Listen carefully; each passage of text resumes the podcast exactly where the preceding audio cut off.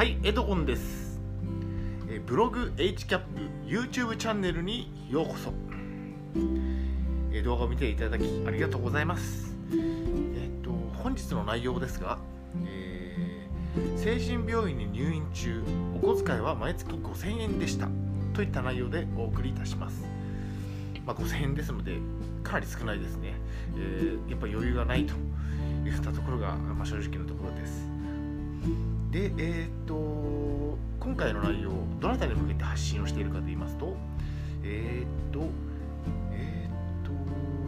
精神病院に入院予定の方、これから入院する予定の方ですね、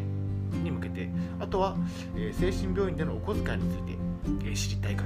についてにおお伝えしようかなと思っております。で、本日の、え動画の目次を、まずバーッと言ってしまいますと、えー、とまずよ読んであるんですがまず1点目、えー、と大まかな毎月のえー出費をお伝えします。入院中のですね。で2点目がえー収入は障害年金のみということをお伝えします。で3点目、えーお小遣いの使い道をお伝えします。で4点目えー他の患者さんがどうしているかということをお伝えしたいと思ってます。そうですね、まあ、私も、まあ、精神病院に入院していたんですがその時のことについて今回はお伝えしようかなと思っています、まあ、今はもう退院してグループホームの方で生活をしています。えーっと簡単な自己紹介をしたいと思うんですが現在私は40歳で、えーっと統合失調症を、えー患って3年間精神病院に入院をしていました。あ、まあ、さっきも言ってしまったんですけど、まあえーっとまあ、統合失調症で3年間入院していたということですね。はい。まあ、簡単な自己紹介これくらいにしまして、本日のお勉強に入っていきたいと思います。えー本日のお勉強ということで、えーっと、えーさっきの4点の目次の1点目ですね。え1点目が、えっと、まずは大まかな毎月の出費について、えーお伝えしようかなと思っています。大まかな毎月の出費なんですが、まず、えー入院費ですね、えーこちらが2万4600円かかります。で、えー病院の食事が約1万4000円かかります。で小遣い管理料、まあ、強制的に私の病院では加入させられていたんですがこれが毎月3600円。で、えー貴重品管理料これが、えー、と毎月900円といったところがまず絶対にかかってくるお金ででそれそれ以外にもまあそうですね。うん洗濯代や携帯代あとお小遣いといったところがかかってきまして、まあ、今回の内容としましてはお小遣いが5000円といったところで、えー考えていきたいと思います。まあそうですね。まあ余裕はないですよね入院中は、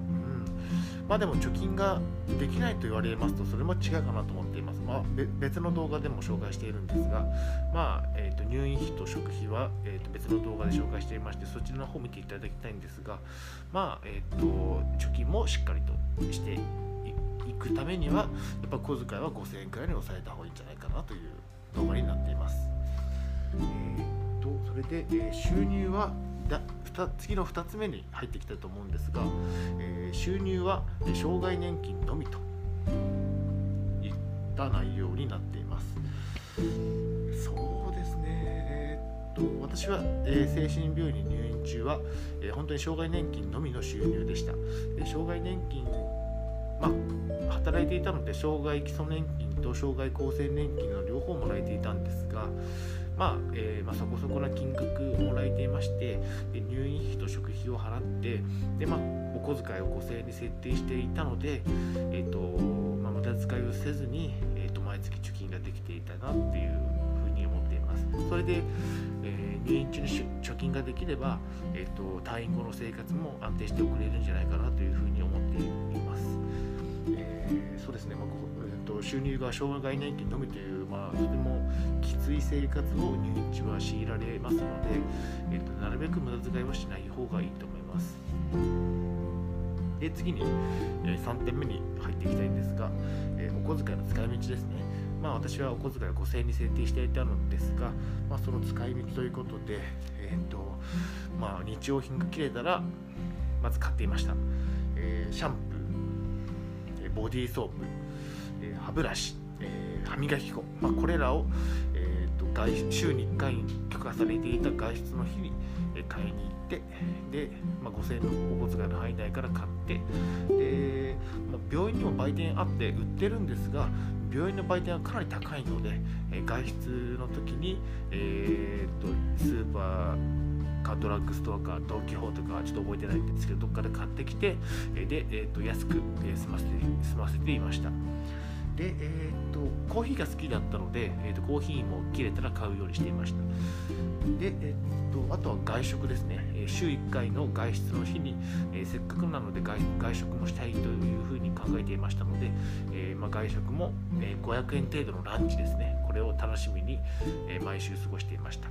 まあえーと、ランチはそうですね外出の時に近くの町八王子ですね。八王子まで行って、え食べていました。でまあ5000円の節約生活を入院中に始めた始める前は本当にもうお小遣いで2万円とか使って平気で使っていたので、まあ、その頃はなかなか貯金もできなかったんですが、まあ、2万円使っていて無駄遣いしてるなというふうに感じたので、えっと、お小遣いを下げて5000円に設定をしました。そうですね、まあ、2万円だった時はもう本当に1000円以上もするようなランチを毎週のように食べていたりあと映画を毎毎週見たりしていました。それでまあ、えーと、2万円くらいかかっていたといったところですね。あとお菓子とかも買っていたので、まあ、2万円なんてあっという間でしたやっぱ入院中でも、うん、でお小遣いを1000円にした5000円にしたことでちょっと貯金もできるようになっていったっていうところですね。なので、えーと、となるべく無駄遣いはせずに貯金をしていった方がいいんじゃないかなというふうに考えています。入院中はですね。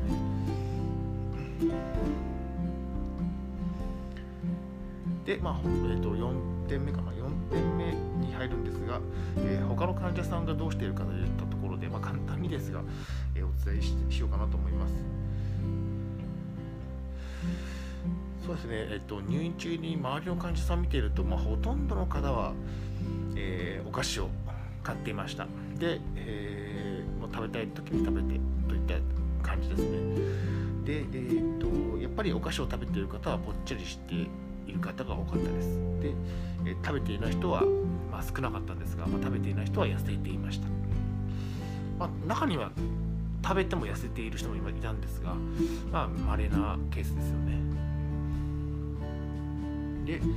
まあ、私は障害基礎年金と障害厚生年金をもらえていたんですが、まあ、周りの患者さんを見ると障害厚生年金までもらえていたという方がかなり少なかったですね。本当に1人2人しかいなかった世界です。でえー、っと、まあ、かなりの多くの人は障害基礎年金のみか生活保護で生活をしていたので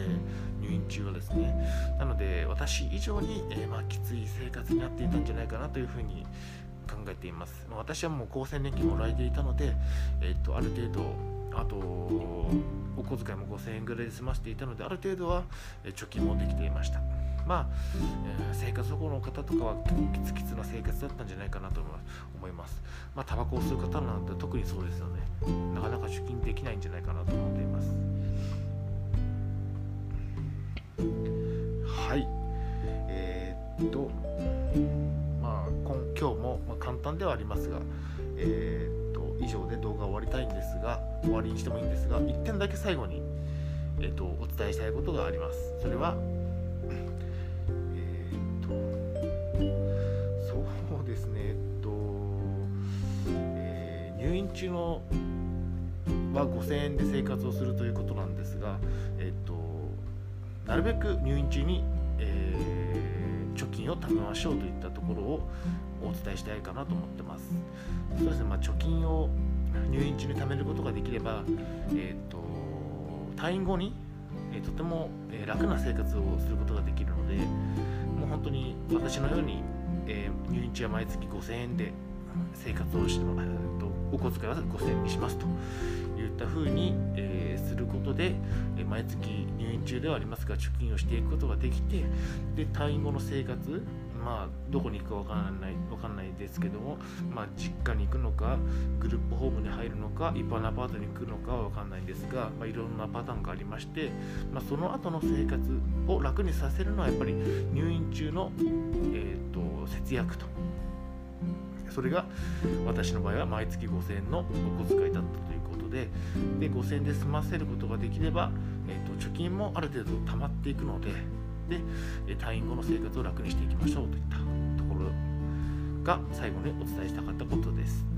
はい、えっ、と、以上になります。えっ、と、ブログ HCAP も現在2年間運営していまして、えっ、と、統合失調症にフォーカスして発信をしています。もしよろしければ、えご覧ください。え病気の方は、え無理をなさらず、え生活お過ごしをください、えありがとうございました。また、え次の動画でもお会いしましょう。